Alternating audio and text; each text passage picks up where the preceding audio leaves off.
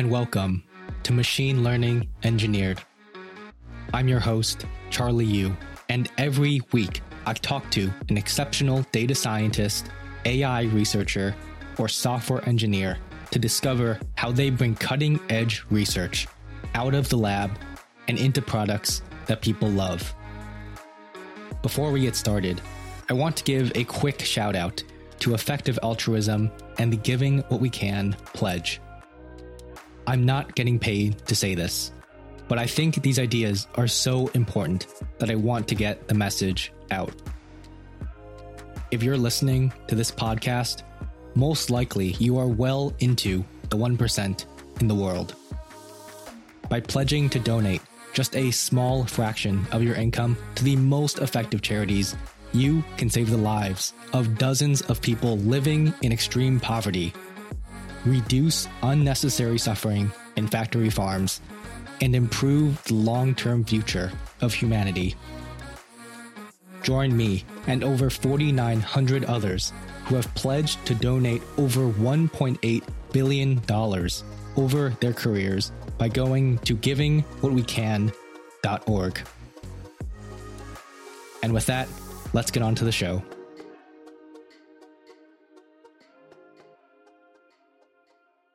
If you're an engineer working to put machine learning into production, you should definitely subscribe to the Machine Learning Engineered newsletter. Every Thursday, I send out a short email featuring the five most interesting things that I've learned that week. Past issues have included links to articles, research papers, events, and videos, all curated specifically for the busy machine learning engineer who wants to become the best at what they do. To get that in your inbox, go to cyou.ai slash newsletter. Again, cyou.ai slash newsletter. My guest today is Radek Osmulski, a fully self taught machine learning engineer. After getting tired of his corporate job, he taught himself how to program and started a new career as a Ruby on Rails developer. He then set out to learn machine learning. Since then, he's been a Fast AI International Fellow, become a Kaggle Master, and is now an AI data engineer on the Earth Species Project. Radek, welcome to Machine Learning Engineered. Hello, thank you so much for having me here. Great pleasure to be here. Yeah, it's great to have you. I'm a big fan of everything that you post on Twitter and of loving all this all of your articles as well. Thank you. Now, the first question that I always start off with all of our guests, and one that I'm particularly interested in hearing your side of the story for, is how you were first exposed to programming and computer science. Programming and computer science. Okay. My entire life, I have been fascinated by programming, the concept of programming.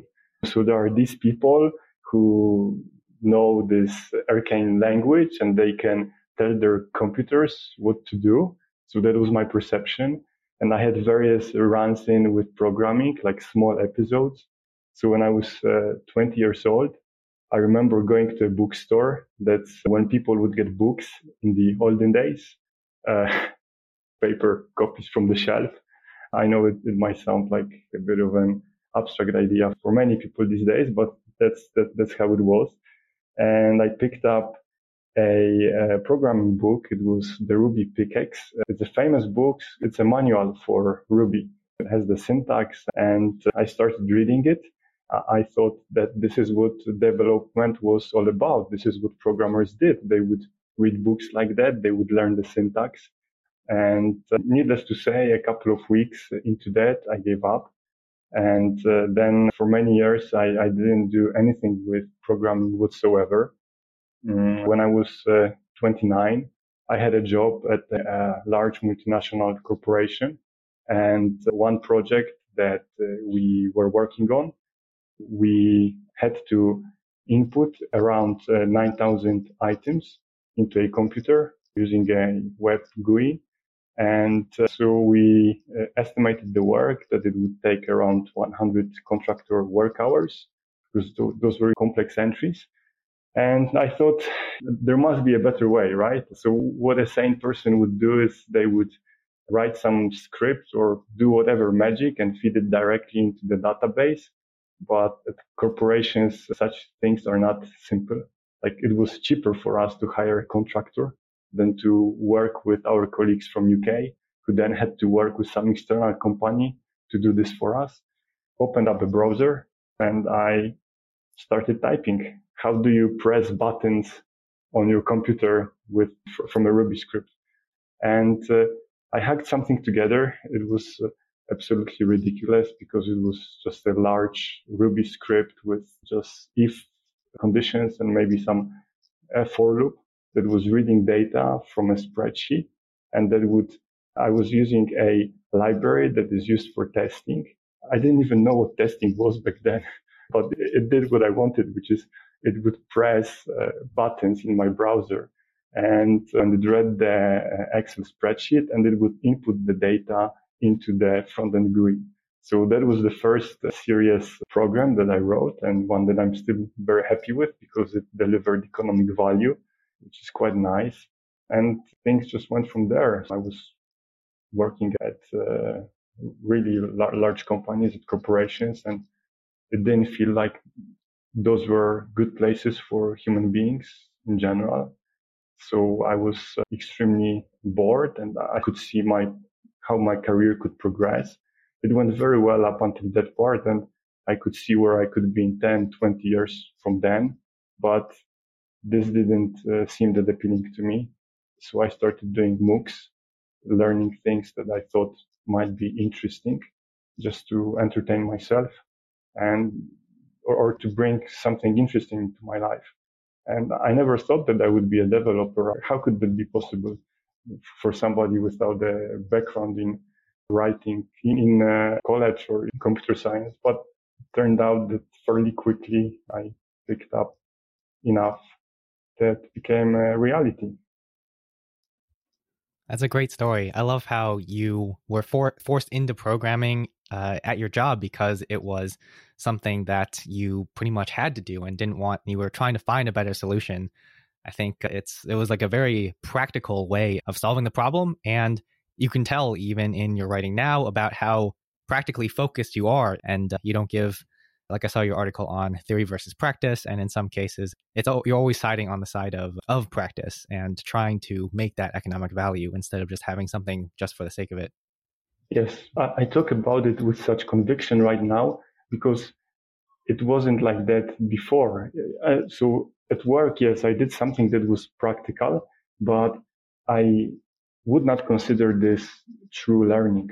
To me, learning was this process where you would sit down with a book and in two hours you came out on the other end and you could talk about something abstract with understanding and you understood the theory. So learning math was not about maybe even so much solving problems or being able to, I don't know, solve some equation, but understanding why things work the, the way they, they, they did understanding the theory, understanding proofs. That was my perception of what learning was. But that ended up to be, that didn't end up to work very well for me. It was a horrible time sink. And I don't think that this is how we learn. I don't think that this is how we should learn in any setting. And because I suffered through having these beliefs in my mind, now I very strongly, you know, suggest taking another route. Mm-hmm, mm-hmm. And I've heard you say before that you always liked machine learning, even when you were first starting to get into development and mm-hmm. Actually failed to learn it, the quote unquote learn it the first time. Was can you go into a little bit more of that? Was that because you took this like book focused mindset at the very start? Yes, very much. So my first run-in with machine learning, I didn't even know that machine learning existed up until the moment uh, when I took uh, Andrew Ng uh, MOOC, the machine learning, the, the old one, the one with the robot like head and or whatever they were holding the robot. But I loved it. Loved the explanations of the algorithms of the what overfitting was. I, I loved. Uh, I especially loved the uh, couple of lectures on neural networks. I thought that you know, this was amazing. And I did this MOOC, but, you know, I, I was completely on my own. I didn't know what to do next, even to learn this uh, a little bit more. So I did the obvious thing, which was to Google for answers. And on the internet, people said, you have to learn calculus, you have to learn linear algebra, you have to learn uh, a little bit of probab- probability. Statistics, st- statistics will not hurt. So I started learning that. And uh, there are many lectures uh, from wonderful universities, MIT, Stanford. So I started doing this curriculum and then uh, it seemed that I need some real analysis to understand some of the proofs. On my commute to work, I would read the book by Walter Rudin, I think, yeah, if I recall correctly. And the, the other advice that I got was, okay, so you should really be implementing machine learning papers on your computer. Fine, but I didn't even know that TensorFlow or PyTorch existed. So I would just pull up Ruby, uh, pull up Python and in Python, and this is, I actually have this available on my GitHub where in NumPy, I implemented 10 of Geoffrey Hinton's papers. And so the initial papers it was really fun to follow through how he published his learnings and understanding of what neural networks were doing. So it starts with just uh, trying to implement a network that could learn the or XOR function, but then CNNs and uh, Boltzmann machines and things like this. So I implement this straight in NumPy. But I, I put in all this effort and I felt that if I were to be presented with a real life machine learning problem, I wouldn't even know where to start. And actually, I did this test. I went on to Kaggle and I was, uh, to say that I was intimidated by what people were doing there would not even, uh, would be an understatement. Uh, I would go into the forums and I didn't understand the language that people were talking. This, this led me to believe that maybe this is not something that I can do, uh, that I can learn for one reason or another. I was very lucky to uh, find a post by Rachel Thomas on uh, Hacker News. So Rachel Thomas is part of the Fast AI research group who they they do a lot of cool things. Among other things, they have these courses, right? On online courses. MOOC. I wouldn't call them MOOCs because they're a completely different approach. MOOCs, with MOOCs, the, the nearly no one graduates from MOOCs and there's 5%, 2% of people graduating from MOOCs and MOOCs are essentially classrooms taken online because the same people who teach at uh, colleges, at universities, they go on sabbaticals and they create a, an online class. But uh, this sort of learning lacks a lot of ingredients that are necessary to build a well-rounded uh, person. Now the fast AI courses, they are different. And I, I was very lucky to read that post by, by Rachel Thomas.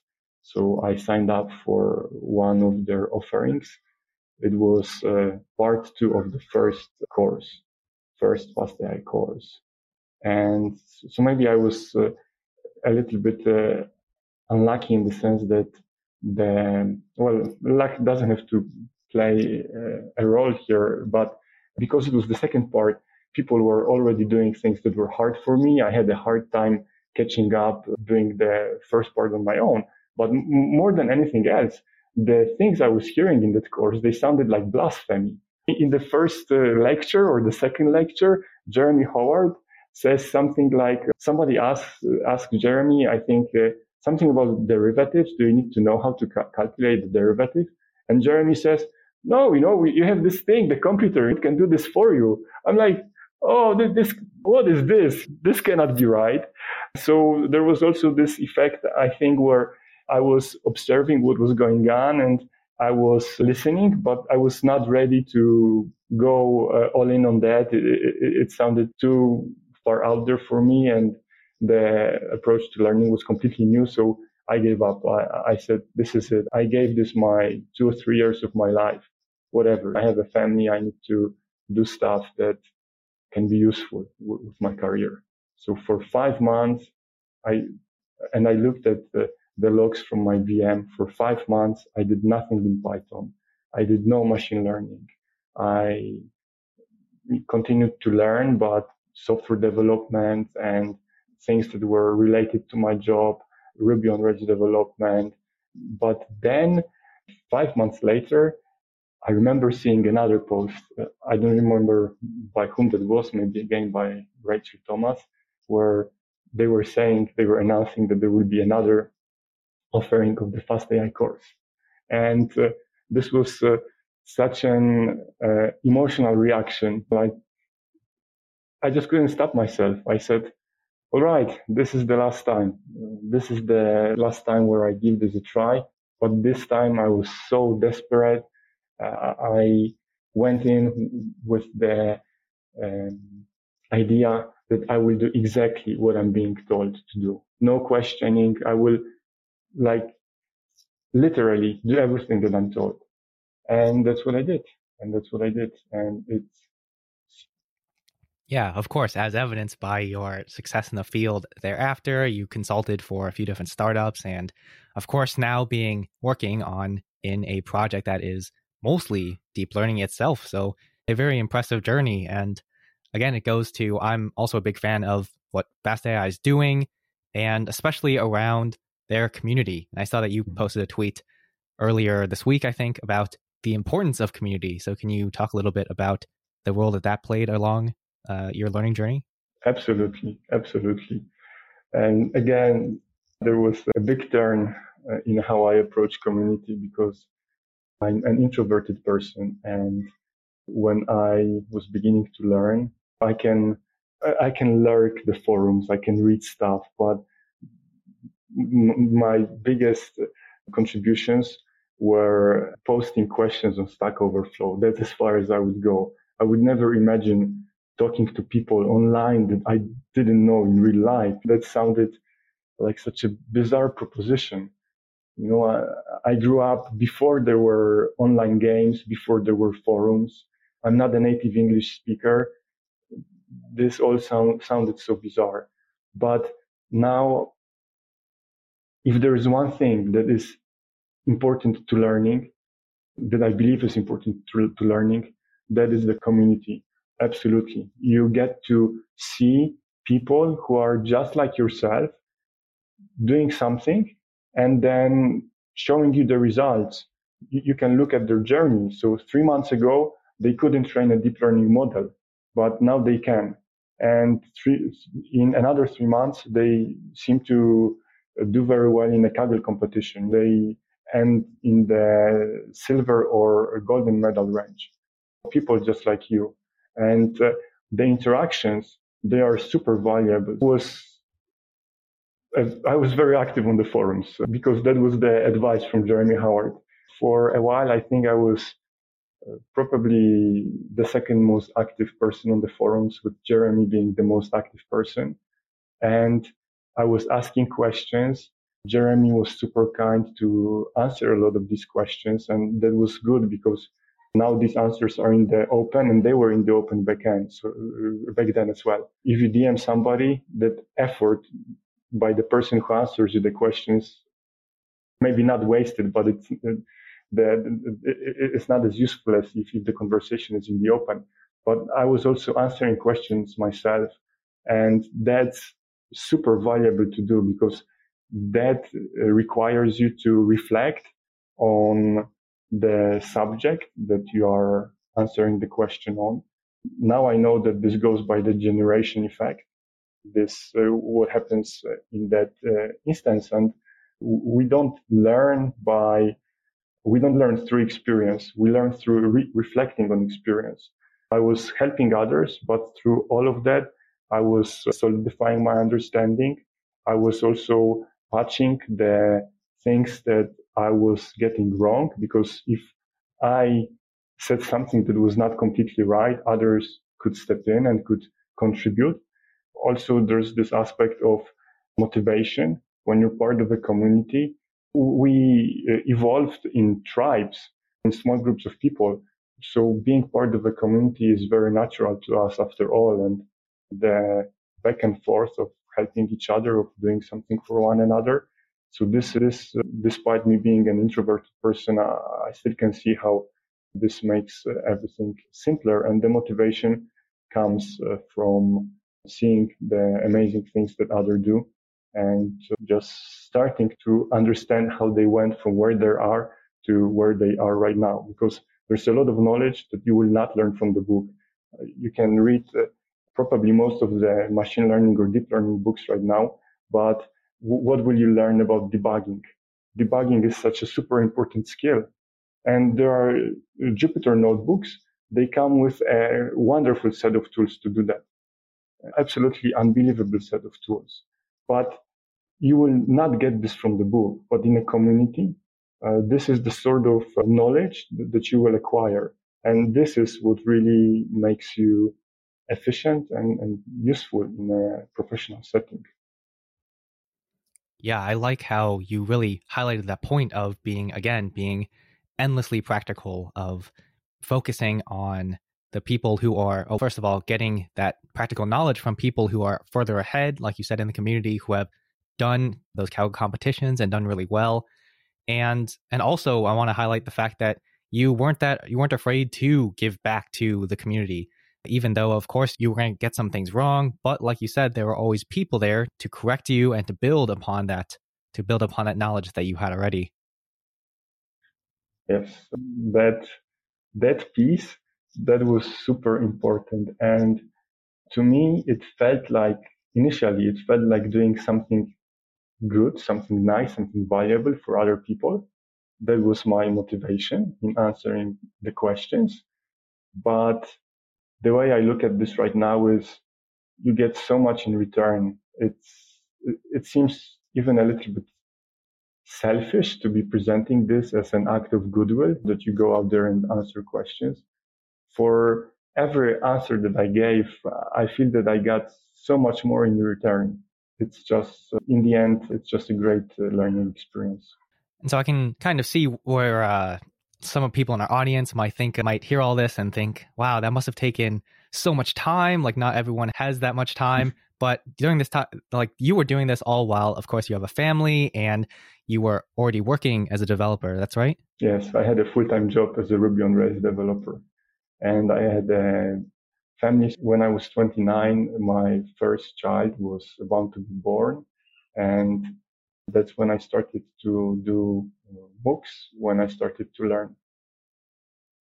So I, I always had a full-time job for last 20 years, nearly 20 years now, because I didn't go to college. Well, I went to college, but I didn't graduate. I had very good grades, but I also had other ideas about life, what, what I thought that life might be. And uh, so 20, nearly 20 years of having a full-time job without even a week of being unemployed. Wow, that's amazing that you were able to, first of all, yeah, do all of that stuff uh, on the side. I know that a lot of this material, it's not, uh, it does take quite a long time. I think the Fast AI course, it's can sometimes be dropped out over a few months, uh, doing it just on nights and weekends. So it's uh, that, that is that is true, but you know what, what I had going, I don't want to make it come across as I was uh, hustling or I was, th- this is completely not what all this was about and not how I felt about it. Uh, I was so excited and I wanted to prove to myself that I can learn this. And if you are going at something for so long, like we're talking years where I was trying to learn machine learning and you're not getting the results and suddenly you discover something that works this creates enormous motivation. And so I, I would find the time to learn during lunch breaks or on my commute to work.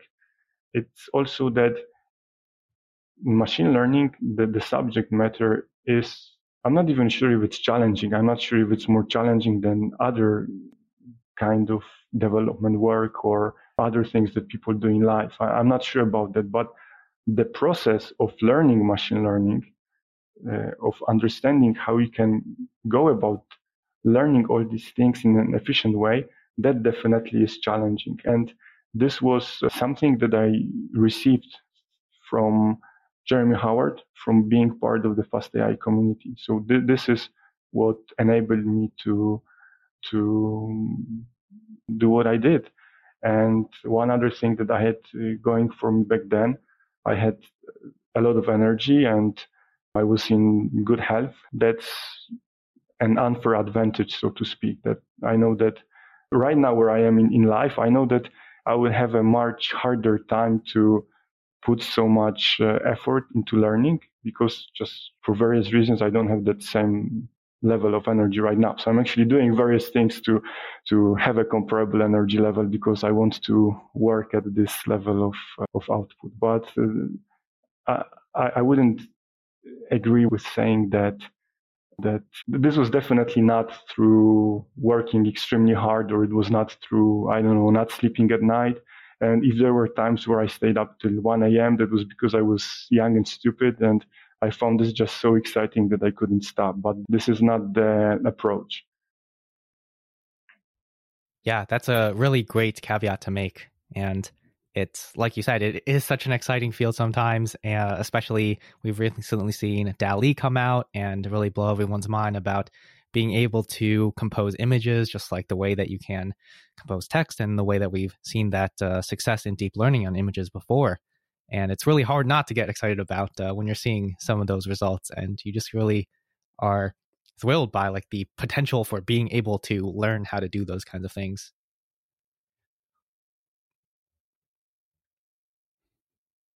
So now looking you it's interesting that you highlighted that the hard part wasn't the material itself but rather learning to digest all that material.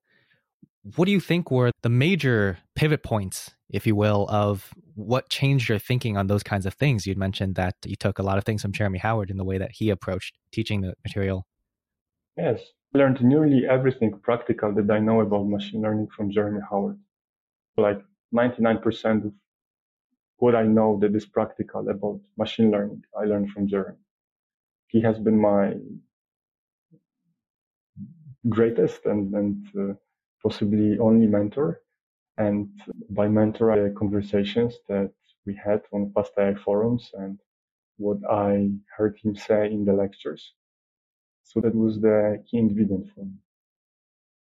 Listening, having somebody who is extremely experienced, who is extremely knowledgeable, who knows how to do things. And I, I don't mean, so I often when people talk to me, sometimes they they think that all I can do is because I don't have the formal background that all I can do is run somebody else's code or pull a bunch of libraries together and achieve some nice result. But if you look at, uh, and I don't obviously mean to compare myself to Jeremy Howard, but I want to speak to the skill set that you're learning in a FastAI course.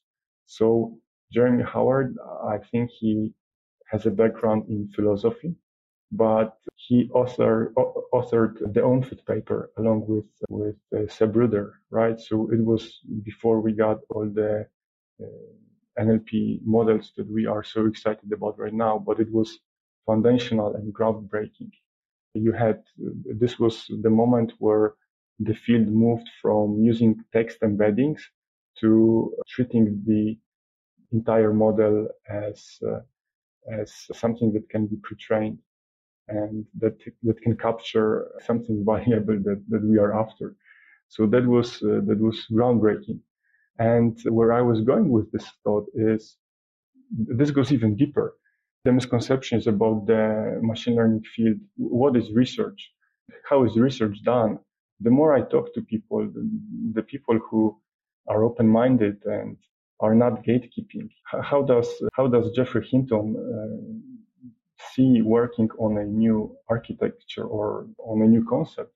The math and the theory only comes later. It's mostly about ha- having a great intuition, having a great understanding. And I saw this in his earlier papers that by him, where he was exploring the field and some of the ideas he had about embeddings or people didn't know how to train didn't know how to train multi networks with multiple layers. That was that was a challenge.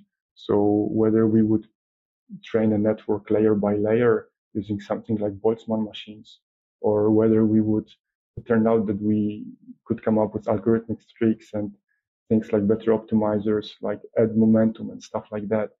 But the point is that having this ability to move in code, this can lead to not only very good results in applied machine learning, but also to, uh, I think this is how you do valuable research as well. And the history, I, I, I talk to that in my book where we have Ian Goodfellow who went out for drinks with his friends because they were celebrating something. And during the conversation, they were discussing how we could, uh, believe, generate images, right? And this ended up being an all nighter for him where he went back home and he implemented the architecture. It opened up a completely new field of research. This ability to tinker and again, tinkering, when I even say this word myself, it seems talking about somebody playing on their computer. But this is also valuable and important. It's important to get good results. And it's also the approach that one can use for learning to grade effects. And this is the skill set you get from Fast AI courses. Mm-hmm.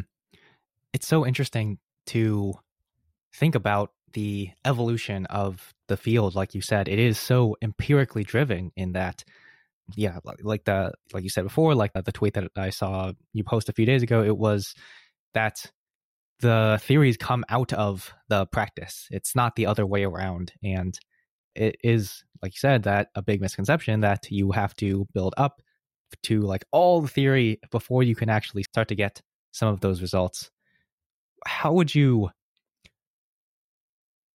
and I think that something interesting that you talked about in one of the articles that I saw that you wrote in KDnuggets was uh, about in that tinkering process about being able to do as many iteration cycles as possible to be as efficient as possible move as fast as possible because it is so empirically driven that you don't necessarily just want to be thinking for a really long time then all of a sudden you code up the best thing and it works it is much more of you set up your environment so you can be do trying things as fast and as fast as possible. So can you talk a little bit about how you discovered that approach and how some of the advice that you have for being able to be more efficient? So I didn't discover much here. I documented the approach of Jeremy Howard. And maybe now I have a broad picture of the process because it's essentially just good software development practices. And of course, I understand the theory behind generalization. So I know what happens if you run your uh, model uh, a lot of times, what happens to your ability to uh, generalize. You can be overfitting the validation set, right? But, but this is not, and you can be overfitting through hyperparameters or whatnot, or through your architecture choice. But this whole process is not about that. It's more about making sure that you are writing code that has some chance of being bug free and increasing the chance that this is the case.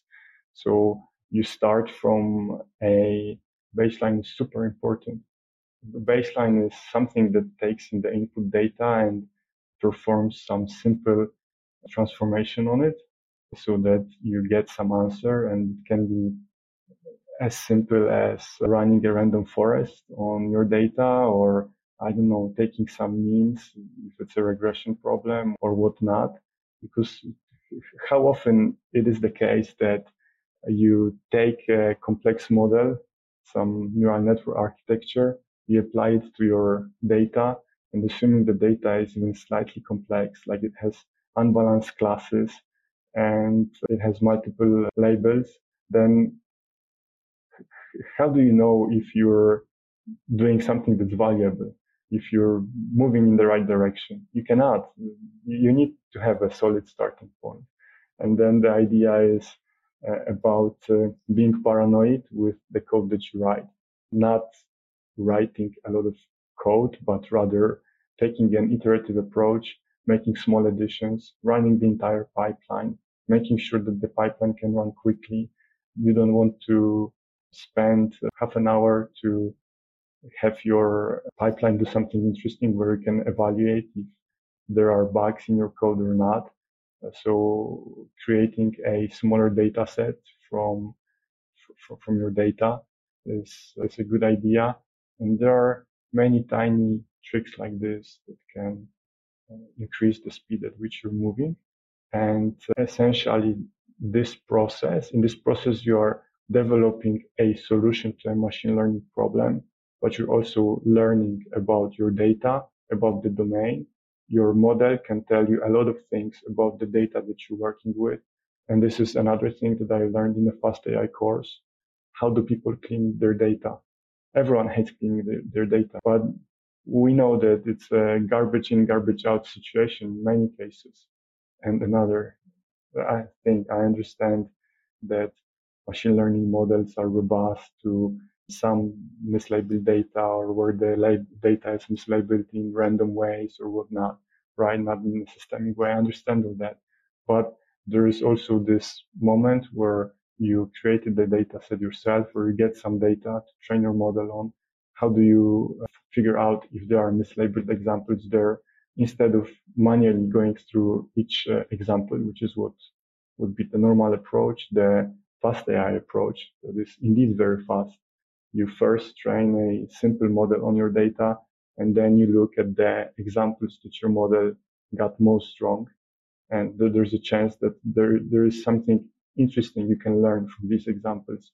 Were they outliers or is it possibly that they were mislabeled? Maybe they are coming from a different distribution or you can look at the examples where your model is most confused or the predicted uh, probability of an item belonging to a given class is close to 50%. Uh, now, the more you train, the model becomes more confident in its predictions, but still you can pull out such examples. And uh, this is another uh, valuable source of insight. So the, the, the, process is about synergy between you, the code you're writing, and what your model is telling you. And uh, this can this ensures that the solution that you are arriving at will be in some sense better than it could have been otherwise. And also that you are making relatively quick progress.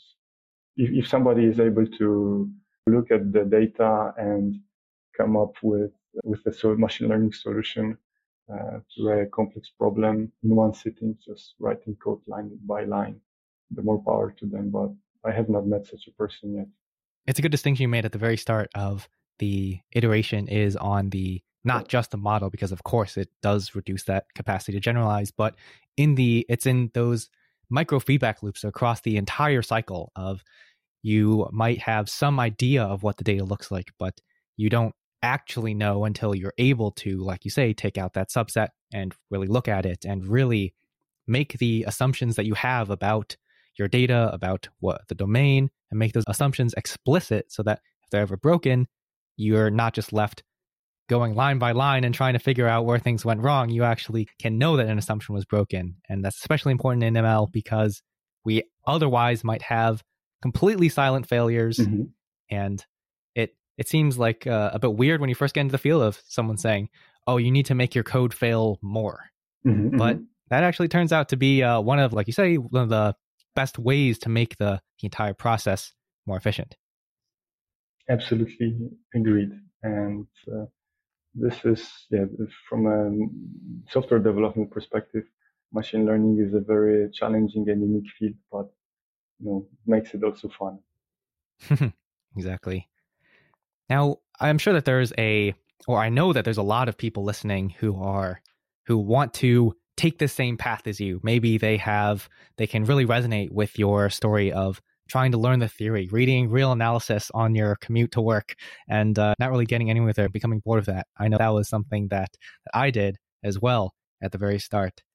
But for and now, of course, we have so many different resources out there for learning machine learning. It's not just that one Andrew Ng course with the robot. We have tons of different resources. So, for someone who is maybe listening now, maybe they are a developer like you were, maybe they are uh, a student who's looking to get into machine learning. How would you recommend that they get started? And I'm assuming that it includes Fast AI. Yes, I would say so. Yes, that's probably the best path. But I like your de- description of what the situation looks like for a newcomer to the field. There is just so much information out there and people go on YouTube. The most popular videos are of people some lines of code and getting extremely good results. Uh, the code is doing something, it's like fireworks. And then there, you go on to Twitter and you either get people who give you lists of machine learning libraries or, or who get to listen to researchers who discuss things, I don't know, positional encoding uh, in transformers, right? Okay, how is this useful? How do newcomers navigate this field? And then MOOCs, there are MOOCs as well, but we know that they are not uh, giving you what you need to be effective. Like you need to have some level of maturity and uh, some level of understanding of how you can learn by working on your own projects to make MOOCs effective, which many people don't have this, I feel. So uh, going back to your question and very much emphasize and uh, being very empathetic to the experience of people who are new to the field, I would say that fast AI courses are definitely the way to go and uh, silencing out all the maybe exciting things that are happening on social media and really sticking to hacking on projects to doing Kaggle competitions and mo- first uh, and foremost, understanding, learning a little bit about how we learn, doing what the Fast AI courses suggest, which is you take a lecture notebook, you go through it cell by cell, you understand what, what is happening in the notebook. And then you put this notebook away and you try to reproduce the same results. And no one is able to not look at the previous notebook, right? But maybe you will look uh, at it a couple of times. And the next time when you work on this, you will take a look maybe only once. And then you take the same approach, but you apply it to completely new data. And then once you, once you do this, and once you do this with a couple of fast AI lectures, you are able to uh, do creative things on new data sets. Essentially, you have a strong basis to build on. This is the way how we learn. And uh, now I can take this approach and apply it to domains that uh, you know are not maybe covered by fast AI courses. Uh, there is a chance that I will be learning about PyTorch Lightning, I know exactly how to approach it right now. Or I'm right now re- reading a book about strategy because I feel that I'm very good in executing on things. I'm a very good uh, tactician, but I'm very poor when it comes to being strategic about what I do in life and how I spend my time. But I can use the approach to learning I learned in fast AI courses and maybe some reading that I did on learning outside of these courses, but essentially it's the same methodology. So whatever you do, you should, I feel, try to experience this kind of learning, how powerful it can be. And then suddenly the superficial things on the internet, they become less interesting and uh, just don't want to maybe invest your time into activities that you, you, you come out on the other end and there's not much to show for. That approach of taking a, a notebook that someone has already written and is something that works, I think it, it is so important, like you highlighted, to reproduce it from scratch. Mm-hmm. It's it, and it's not something that I've actually, I don't think I've seen it in uh, many different places. So it's a really good thing that you bring it up where we, you're presented these notebooks from academics, from people who are doing the theory work behind this research. And they say, here's a notebook, just look at it and uh, behold. yes. Where, yes. Whereas your approach is much more, let's actually, I want to know that I understand what is going on here by being able to do it in as few references to the original as possible. So I think that's such a powerful approach and one that I also used very much so when I was learning. I don't know who said this, but you don't know something until you make it. And uh, even if you're a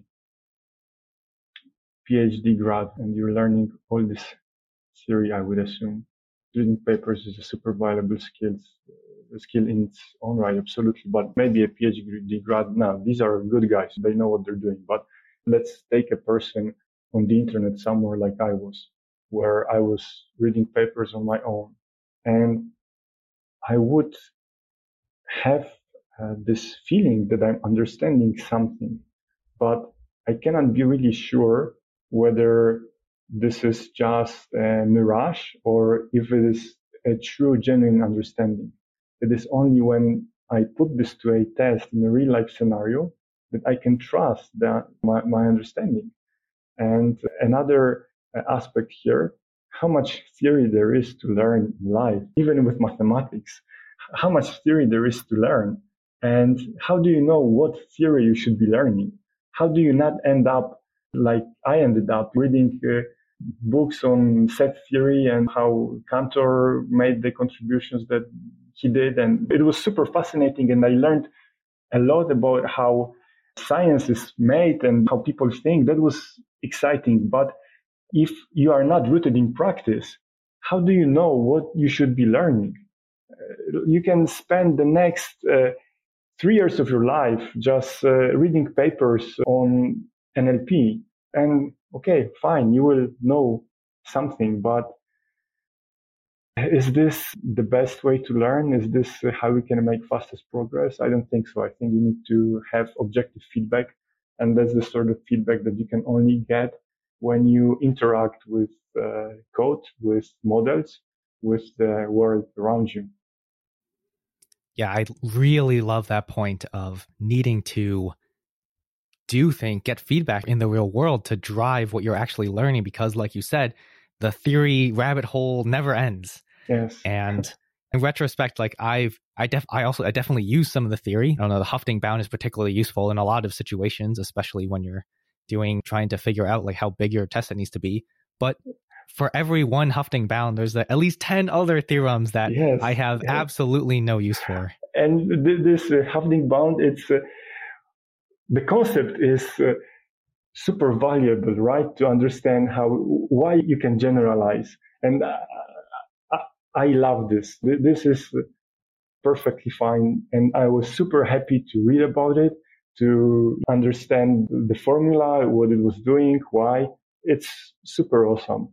But there's another aspect here, which is that I learned it before I was able to do much with code was it the right time to learn it then where I could have read a very good blog post against by Rachel Thomas on the train while test split where she gives uh, practical examples of essentially the same thing.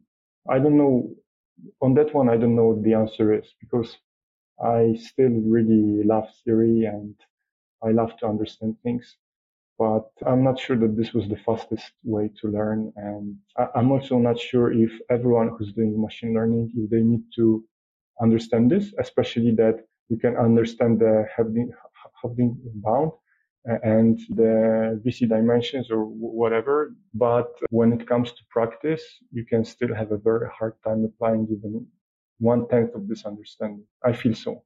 So there are still curveballs that, and Kaggle is great for learning about leaks between data, between your splits and, and things like this, that just understanding the theory will, I'm not sure that give you, but sorry, uh, sorry for going off on this tangent.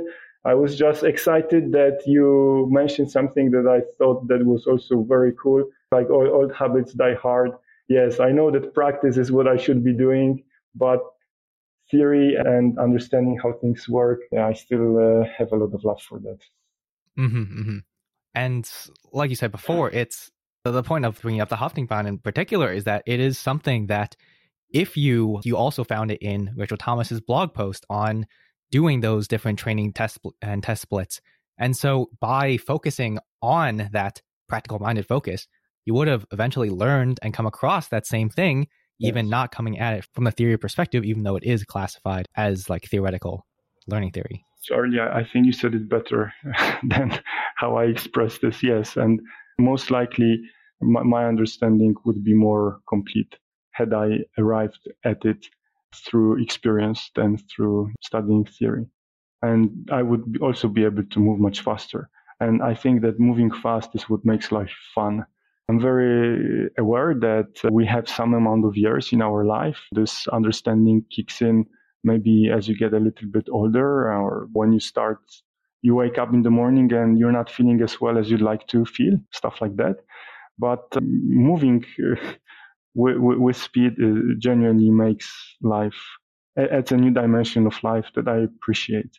And if I can get this through practice, then practicing is what I need to do and what I need to figure out ways of of doing. So it's how I manage my time, what I focus on, removing distractions and fighting my own inclination to reading stuff because I just find it so fascinating. Well, I need to make sure that practice comes first. Yeah, yeah, that's a great message that I think a lot of people will be able to get value from. And speaking of moving fast and providing value for people, you are right currently writing a book. So tell us a little bit about why you decided to do that. It's uh, not an easy endeavor. It's not an easy endeavor, and as everything in my life, it's not something I thought out uh, very well up front. Like I, I don't get me wrong. Like I, I think that this is on a personal level amazing that I'm working on this, but I definitely didn't understand what was involved in writing the book when I was setting out to do it. Now, the motivation behind it is extremely complex and has many aspects to it. I wanted to have something that would bring closure to these eight years of my life. As, as simple as that. And while setting out to write the book, I also thought that this would be something that would keep me connected to the FastAI community and something that would be really about me giving back to a large extent as well. But again, through writing this book, I'm learning so much uh, myself, and this is such a valuable and rewarding experience. I even I feel bad bringing this uh, idea up right now. It's also that I fundamentally believe that this experience of going uh, from somebody who was doing everything wrong, essentially, to somebody who now knows how to do certain things and what I learned in the process that, that this is valuable. So I want to do my best to document that, these learnings. And last, last but not least, I want this experience of uh, building something, creating something, and then uh, charging money for that. So this is, I think, what might be called entrepreneurship, right? and uh, I just want this experience. I don't know what will happen. It is scary to me. It is challenging, but I don't mean it in a sense that it lives, it lives on the plane where I have my hobbies and like I was learning machine learning as a hobby and doing these sort of things. So now I want to experience what I read about, what other people have been talking about. I want to see how it feels. So very, I'm not sure how, how to phrase it, but I'm hoping that I will be able to um, give something to people that they will find valuable and that I will, I, I have not been hoping for that, but it turns out that I'm also getting a lot of personal value in return. So it feels like a very good scenario and uncharted waters, completely uncharted waters for me because I my entire life, I have never sold anything. So we'll see how that goes. Most likely it is that nothing will happen like it's usually on the internet. You do something and you're welcomed by silence. But even if that is the outcome, then I'm still super happy with with the experience and just uh, documenting the the thoughts, documenting what I learned. I continue to learn. So this is just crazy. This is crazy and no one told me about this before I took the Fast AI course. Right now, I know that some of this is called learning in public, right? There is this name to it. It's just just wonderful.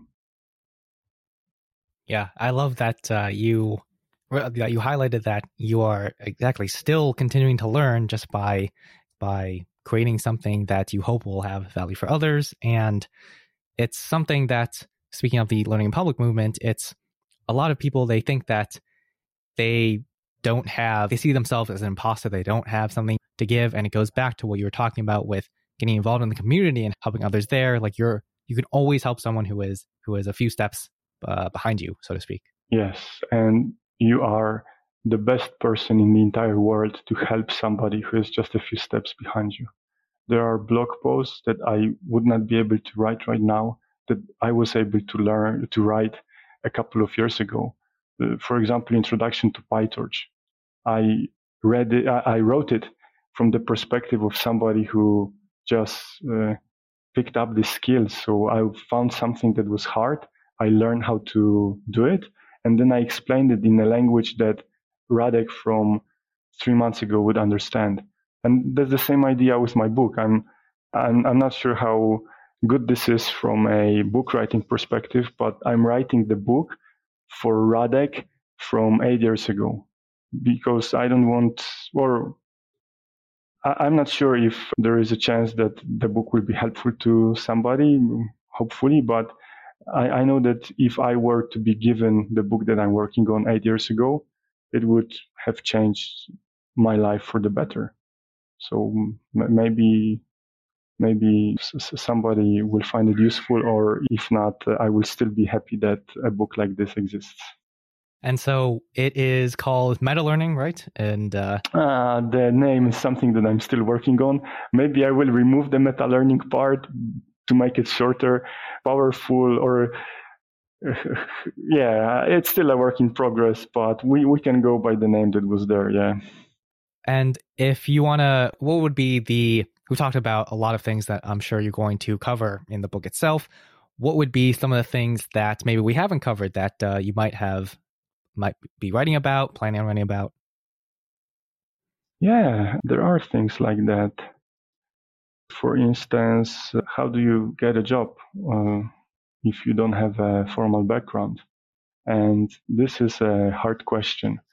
Uh, this is a, a, very tricky area to move in because the answers that you can give can have life impacting uh, consequences for other people. And it's also very hard to give a good answer given how people's backgrounds very so uh, I think what, what works really well is uh, telling your story if you don't have a formal background and telling your story how it uh, happened for you. This is the safe path.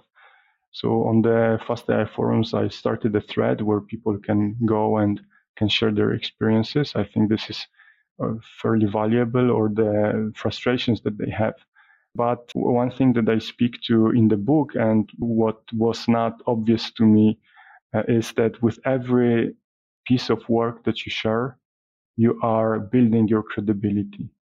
More people are hearing about you and also you're explaining something. So naturally your credibility goes up. And this is a very powerful thing because just through being active on the FastAI forums, I got many job offers. Didn't switch to machine learning with the first job offer that I got. The, the ones, software developers, if you work full time, you have a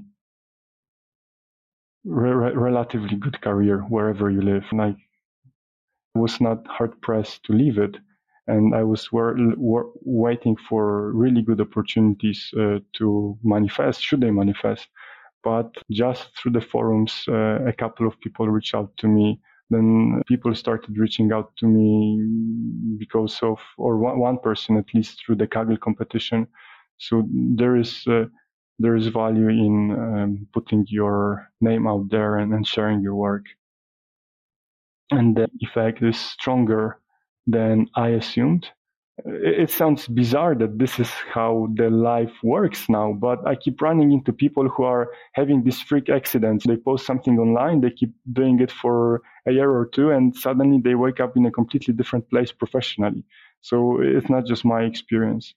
What else? I, I speak to the tools uh, that you use, why it's important to, for example, learn your editor really well so that you can start to enter the state of flow as you are working on things. That's also another aspect why being able to train quickly is valuable because you don't want to be pulled out from this state of working on things and this direct feedback. And there are other things I believe that we haven't touched on, but we don't want to give uh, away too many. No, no, like I, that's also another thing. Like I'm, I'm not trying to keep this a secret at all. I just want to share uh, as much as I can with every opportunity that I can, and I, I want to also get better with communicating. So that's why I'm super grateful that you invited me on this podcast. It's a great experience.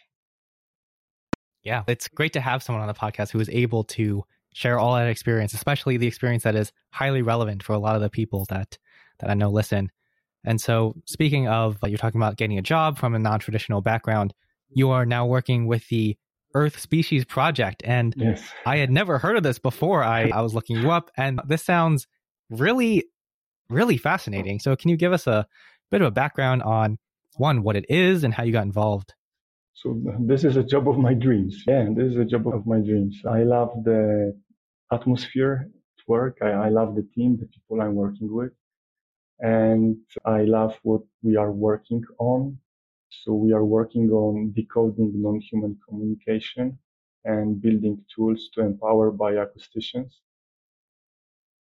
Yeah, I should probably elaborate on what that is. Okay, let's think for a second you know how progress is. Before by the time we put uh, a man on the moon by that time we still didn't realize that animals in the ocean that they communicate we thought that there was silence there. And it's how for the longest time people believed that humans have a different biology than uh, animals. And it was not scientific. It was not showed in a scientific way, but it was rather a cultural side effect that we had these beliefs. So in the 1960s, Roger Payne and his wife, they re- released uh, Songs of the Whales. It's a CD that was sold in, I think, around 10 million copies. It was, it became extremely popular. And just this cultural phenomena we suddenly started being interested in these fabulous and fascinating creatures. And this led to whaling being banned in, in the 80s, I believe. So uh, I think that making progress on bioacoustics, on understanding non-human communication, this is the hope that we will change our relationship with the animal world through the research and through the findings. And there is real science that uh, goes behind what we are attempting to do. And it's not just us, but there are by now probably hundreds of people doing related work at various places. And with the specific approach that we initially are hoping to explore. So this is something that many people in the machine learning field are not aware of.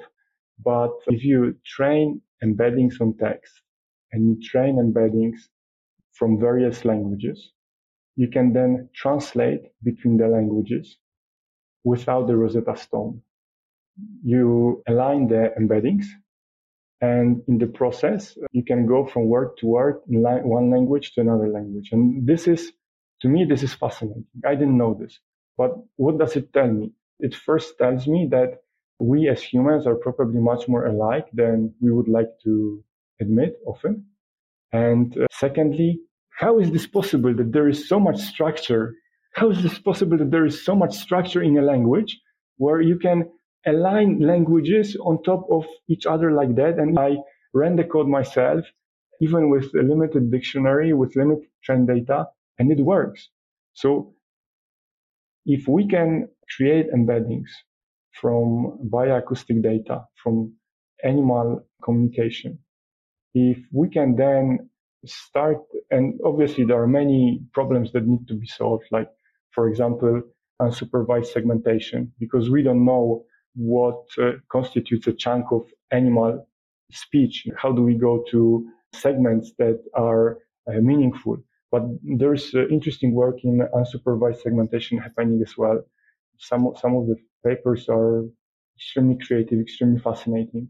So if you can start training embeddings on bioacoustic data, you suddenly get access to fabulous building blocks. And of course, it would be extremely interesting to start aligning these uh, embeddings between species, maybe even going as far as human languages.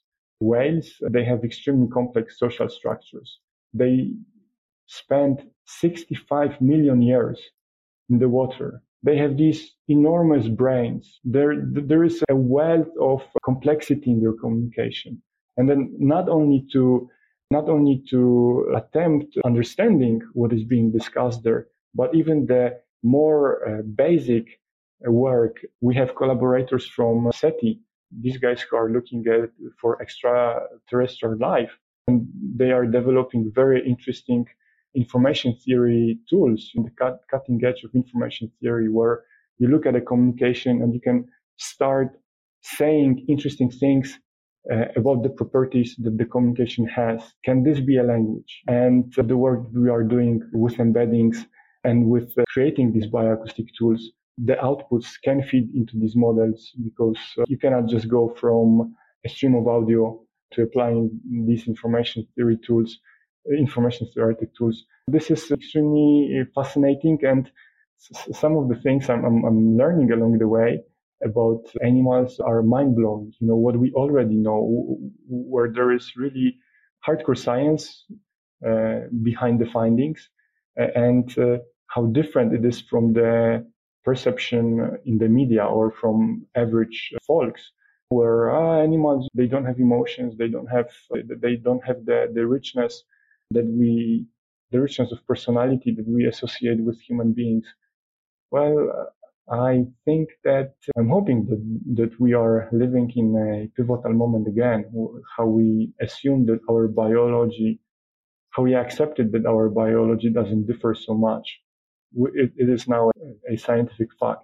I think that uh, progressively we will start seeing that the animal kingdom and the human kingdom, that they are much closer together and doing whatever we can do to make this reality happen, to accelerate the future.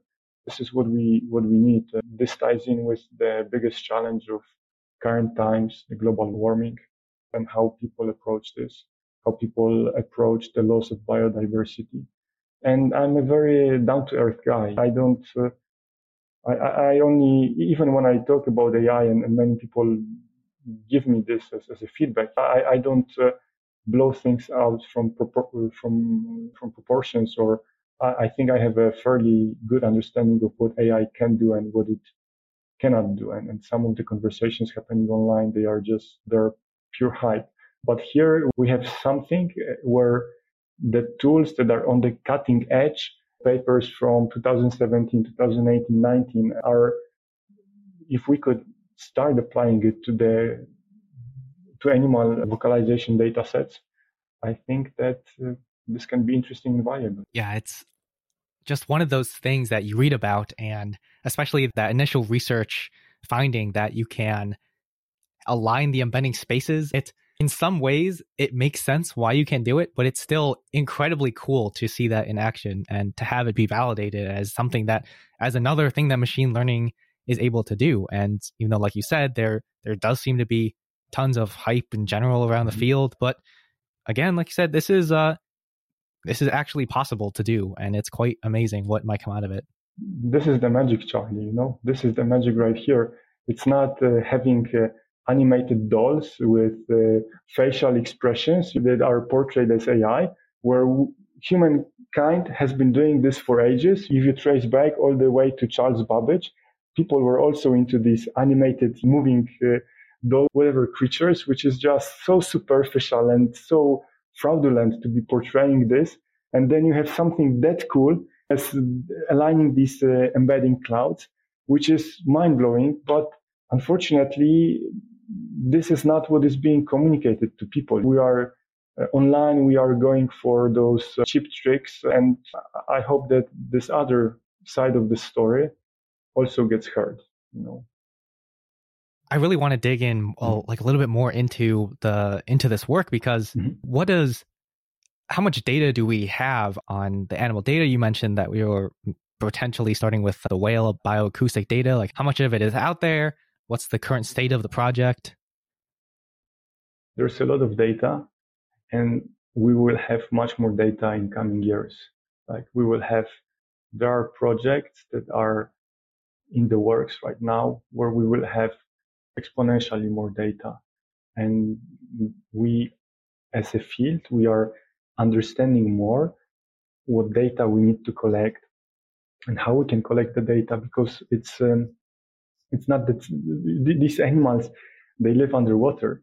You cannot just um, put a mic in front of them. That's not that simple. And so, so there are these devices that you attach to a whale and you, is stuck to the whale, not, not hurting the whale in, in any sense, that is with the whale for 24 hours or for 36 hours. And then you follow the whale to pick it up and there, there will be more data. But even with the data that we have, eh, it's not as simple because maybe the data lives on somebody's uh, Google Drive or somewhere like that. So a big part of the work is taking the data and making it available to researchers. And that's where my role is gravitating towards where this year I will be working on building up the ESP library. So we want to help our partners to first of all understand uh, what data could be very valuable to share the insights into maybe how the data can be organized, but we also want to do the work on our end, which is pre-processed data sets, uh, clean data sets, package them in a fashion where ideally you will be able to go onto your computer, issue a command, and the data will be pulled onto your machine. And also through that enable other people to do the necessary research work because we have a very good understanding that uh, the breakthroughs will not come from a small group of people uh, that you can pinpoint and say, yeah, these guys are doing the right work and the breakthrough will originate there. No, it has to be an effort where many people are involved uh, with various backgrounds, not only machine learning, of course, bioacoustics, linguists, uh, biology, marine biology, through, through sharing this data while also doing research work. We hope to contribute to the field as much as we can. Wow, it's again just uh, hearing about this is so cool because you just you always saw animals on TV like talking. You're like, oh, maybe that would be possible, like way in the future. And I, I know that's not the goal of the project itself, but uh, but to think that uh, something like that could come to life is very interesting to to think about, and also has obviously great benefits for the intermediate steps before that of being able to increase conservation because people will be, like you said, more empathetic towards the animals if they know that there actually is some thought behind, quote unquote, thought before behind uh, some of those their communication signals. Yes, yes, and uh, learning about the social structures and the cultures that these animals create. So, f- for instance, very large ships and their engines, their turbines, they have been designed, they have not been optimized for not emitting sound. They were designed in the 60s, 70s, where no one cared about uh, things like how much, uh, how fuel efficient they were, or how much sound they emit. But now we, we are seeing the impact of acoustic pollution with the what it's called when a submarine does the echolocation. It's called uh, the sonar. The sonar, yes, the sonar. Then we have strandings. We have animals bleeding out from their brain, and this is still not fully understood. But the point is that even with a little bit of change in our mindset, those turbines on, on these ships we have the tools right now to design them to be much less uh, polluting uh, and much and require to be more energy efficient. but it, it requires, uh, uh, like you said, changing how we see this uh, animal world. And yeah, I'm hoping that uh, I'm not hoping, but I'm fairly convinced that we will be deliver, we will be able to deliver with time on the um, main mission, which is decoding non-human communication. But, but like you said, if along the way people can change a little bit how they think, I think that would be wonderful and there would, would be much less suffering both on our side and on the side of the animals. That's amazing. How would I know that your they have a GitHub repo and that it is building in public in a lot of ways? How would it uh, how would people be able to start to look more into this sort of research and possibly uh, contribute to it? So I would start with listening to a an interview, a, a podcast. I think it might have been on NPR. I'm not sure, but m- maybe uh, we can somehow link link to to it. It was yeah, I'll find it and add a link below. It was uh, two heartbeats a minute or something like that, where there's the story of the founders, really uh, amazing guys, Aza and Britt, amazing people, how they came together as uh, as friends and how they how this idea came to life. And so that's uh, that's where you can learn a lot about the philosophy of, of ESP. And as for um, checking in on what we are working on, GitHub is the best place. And you can start chatting with us and there will be a person who will respond. We have our website also, which looks earthspecies.org, which looks at the science uh, a little bit uh, about uh, what we are doing. And yeah, I, would say for technical folks, GitHub might be the, the place to look. Amazing. And I definitely encourage everyone to check out some of that research, uh, even just to find out more about the translation without the Rosetta Stone. It's uh, yes. very interesting work. Uh, and if people wanted to learn more about you, where would be the best place for them to do so? Twitter, probably. I'm Radek Osmulski, written together on Twitter and you can also check out my website. Great. And your you provide so much value on Twitter. You're able to condense a lot of these ideas into, of course, those tweet size, tweet size forms. And the book, link to the book is linked in your Twitter account. I think it's the been yes. the pinned tweet for a while. Yes. Do you have any sense of when that will be released for people to be able to check out? The book itself. I think I have the book ready, the core of the book, and uh, I over last month, I have written a lot of words, really a lot of words, but I think I'm just trying to make the book longer.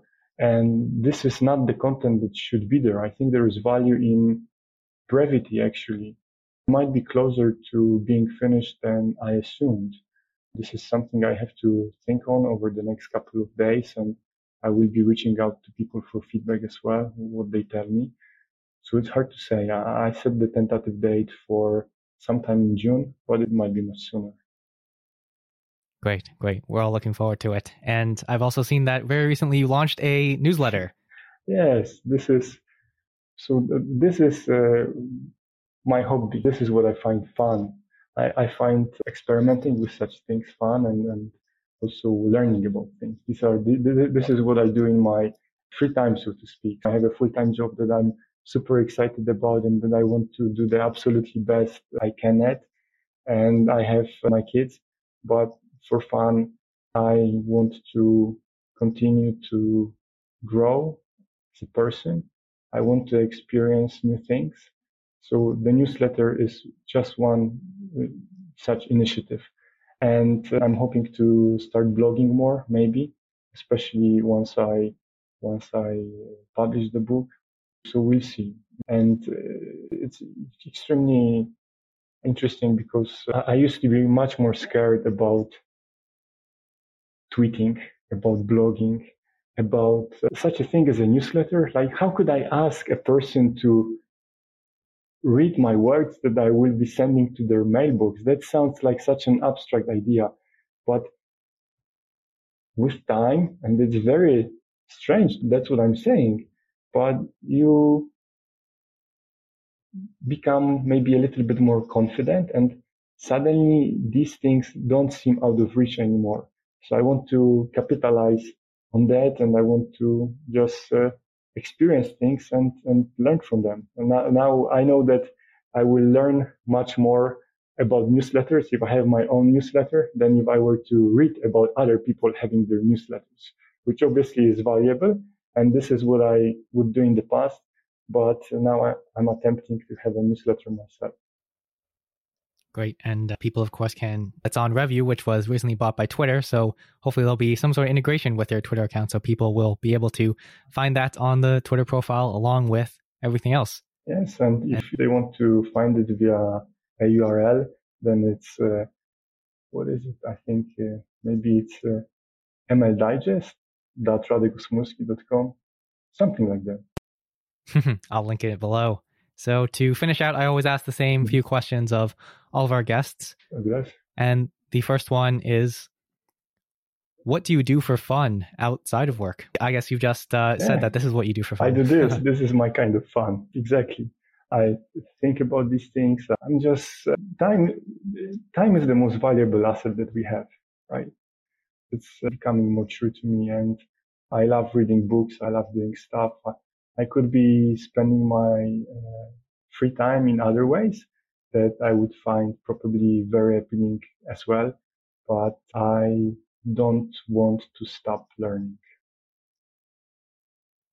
Great. Now, the second question speaking of learning, what book or books do you most often recommend to others? I would probably start with A Guide to Good Life. It is a mm, modern take on Stoic philosophy. Great introduction. It is, to me, it, it is extremely valuable because our world is crazy. Maybe it has always been crazy.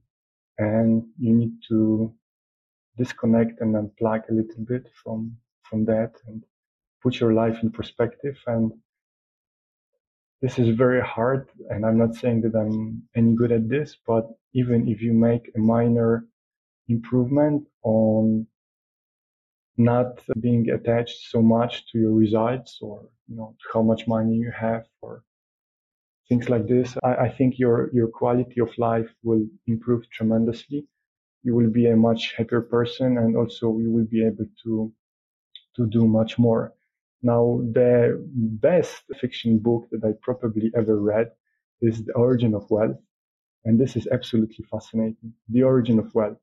I don't think i've heard of that. This book like right now you buy a book and it's just one idea that is repeated over and over again. This book i'm not sure how many pages it has but it is so dense in ideas and it is essentially the field of economics is deconstructed where you see why it is what it is right now, what breakthroughs uh, uh, led to economics being what it is right now, and uh, how maybe it's not uh, optimal in terms of the science behind economic theory. So we have physicists that chime in, and then you have this second part of the book, which is and to see the entire field of uh, study to be presented like that, to be broken into little pieces, this is a fascinating journey. And uh, the second part of the book is uh, what uh, economics can be if you use modern technology, if you apply genetic algorithms to thinking about our economic reality. This is probably the best nonfiction book that uh, I have ever read and make time it's another great book make time. This is this is the book for improving your well productivity it sounds like you're a machine so i wouldn't say your productivity but your ability to work on projects that are important to you. I would put it this way. And uh, last but uh, not least to again bring myself out of my comfort zone.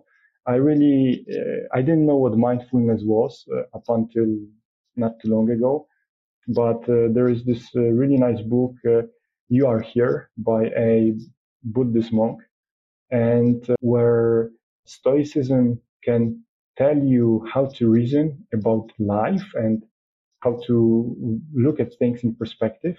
Mindfulness, even if you practice it to a limited extent, mindfulness gives you the tools to maybe get off the emotional roller coaster, even if for a very few short moments, and maybe spend a minute or two, like really with your kids being there. And 99% of the time, I'm a complete lunatic. I get excited about stuff and can't stop thinking about, I don't know, the next machine learning paper I will read or but so I don't want to come across as somebody who knows what they're doing in life, but uh, even tiny changes, they can make you more effective and they can allow you to find the time for what matters, not in the moment, like the 24 hour news cycle or whatnot, but what matters when you look at life in a broader perspective. Mm-hmm. Yeah, and I will definitely second the recommendation for for mindfulness and all of that's a bu- book by uh, Thich Nhat Hanh, right? Yes, yes, exactly. I I just don't know how to say the last name. Yeah, but yes. yeah, and but it's all of his writing is extremely beautiful, and it really is a life changing practice. You might think that if uh, you are actually present, and then you realize once you have started the practice of meditation that you, like you said, are thinking more than you than you think. Yes, exactly. Exactly what you said. So the next question is what advice would you give to someone just starting out in the field? Maybe uh, different than what we've already covered. Do they know how to program or do they not know how to program? Uh, yeah, most people I think listening do know how to program. Then do the fast AI courses. and give yourself an opportunity to really experience this uh, way of learning give it a couple of weeks and do the exercises. Next, what have you recently changed your mind on? What have I recently? Yes, okay. Proximity objectives. So this is the idea that you cannot learn to walk. Bef- you cannot learn to run because before you learn to walk. But we say it like this, but we never, at least I, I never really grokked that this is a deep and fundamental truth. In the book, uh, Good Strategy, Bad Strategy, a fabulous book, uh, extremely written book by a very experienced person. He gives uh, an example of a helicopter pilot. So, as a helicopter pilot, the first thing you have to learn is how to uh, fly the helicopter it's extremely involved. You have all these controls and pedals. So you have to first learn that. Only when you learn that can you move on to things like flying at night. Like you cannot possibly learn to fly at night before you learn that uh, earlier, complete that earlier stage. And then you move on to flying in formation. This is another skill, complex skill. Uh, and as you are progressing up the stack, the previous skills they become your second nature they become automatic and then maybe the the last step is uh, flying in combat or doing things like being able to land with your engine off which is uh, extremely time sensitive like you have apparently from what is said in the book you have a second where you have to perform some set of actions or you are gone and uh, this progression this understanding is uh, super valuable because at different steps you learn different things.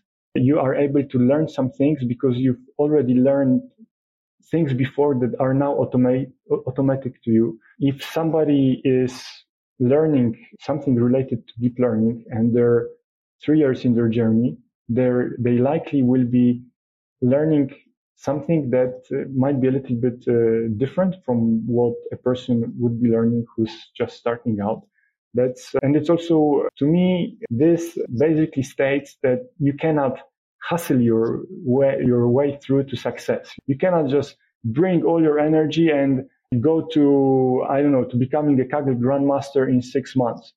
Well, possibly you can, but only if you know how to go from point A to point B, from point B to point C, from point C to point D. So the value is in going through the points, through the learnings. That's where real, real progress happens. And uh, how leadership is uh, uh, what leadership is believed to be, especially probably more so in, in Western culture, where it's, uh, hey, we will, I don't know, we will uh, hit that objective or setting goals, increase revenue by 30%. This is not what strategy is about. It's all about uh, these techniques and things that really work. So this was a mind opener to me. Oh, very interesting. I'll definitely have to read out uh, read that section in the book. It uh, sounds like a really fascinating concept, and when you think about it, it obviously does make sense. But like you said, the it, it's in the culture. It's not, or that's not, in fact, not in the culture. Yeah, interesting. Yes, and you will have uh, CEOs of big companies actually understanding leadership to be setting these objectives that don't lie uh, within reach of the organization.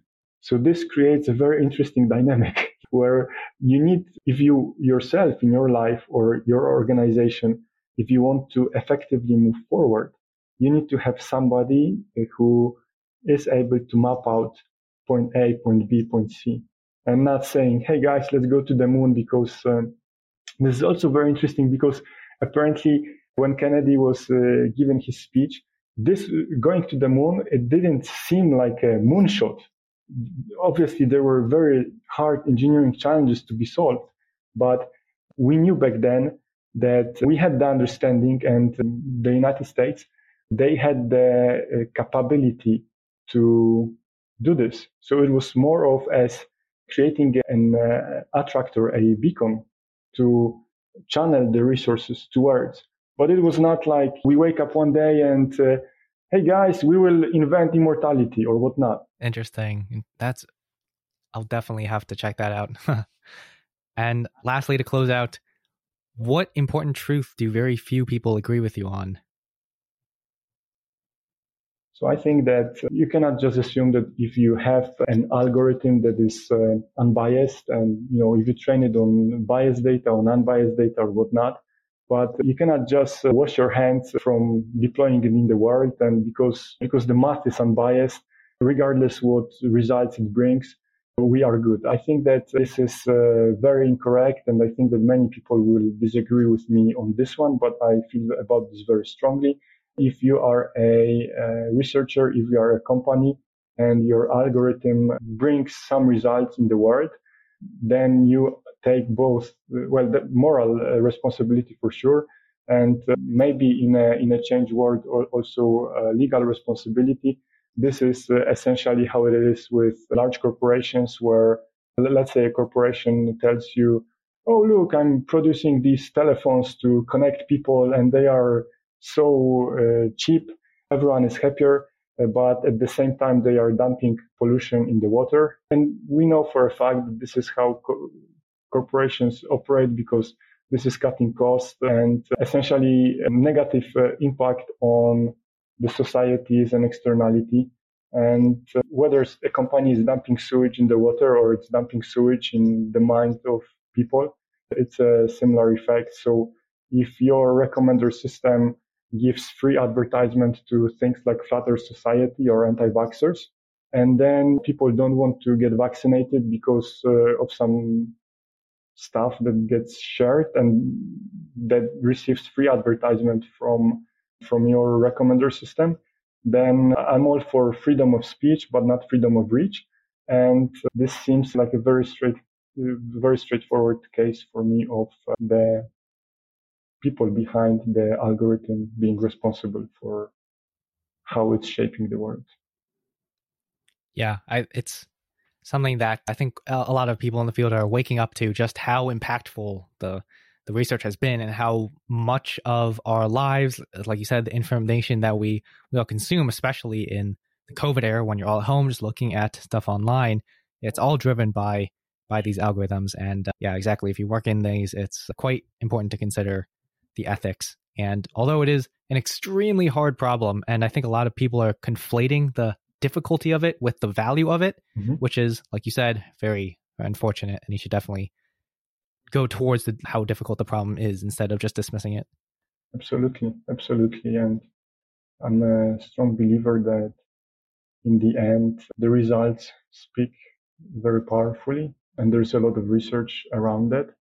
So we, the good intentions or the justification, it's just, it doesn't stand up to the test of, of reality. If we see that your recommender engine is having these results or that is uh, affecting the mental state of Facebook users where they're more depressed than they could have otherwise been, uh, then I don't think that explanation that this is the uh, only cost-effective way of providing this service, uh, then that, this is good enough. I don't want to live in such a society where I will be able to buy cheap uh, TV sets, but the, the, the rivers will be polluted and everything will die, essentially. We are ending on a positive note, you know? How cheerful, Charlie. Sorry, I should have been more optimistic. No, but as you said, there is a lot of research being done, and I have uh, full faith that in, in people that there are good people that can look past uh, their own their own profits. I'm, I'm hoping that a solution will be found to this problem as well because we badly need this. You know, very soon my kids will start uh, using YouTube and I'm, right now, I, I, would be, given what I know about the YouTube recommender system, I would be so super afraid about the stuff that they can find there, especially that I know how vulnerable kids are. The map of the world that I have in my head is through, through education, through reading books, through talking to people. But kids, they start as many regards as a blank slate. So if the recommender system can uh, convince an NBA star that the world is flat, which happened, I'm not sure if you recall that, but that happened. What can happen to a 13 year old? Yeah. And although, like you said, it is a dark message, it is a very important one. And so I don't necessarily think it's such a bad thing to end it on that. Anyway, Radek Osmulski, thank you for so much for joining me on the podcast. It was a really really interesting to hear about your experience. Like you said, that was in many ways quite extraordinary of just being at a corporate job, deciding you didn't like it and finding your finding a passion in the field of that we're all in machine learning and making your way through that non-traditional background and now working on something as cool as the Earth Species Project. So again, thank you so much for joining me. Charlie, thank you so much. This has been a great pleasure. Appreciate it.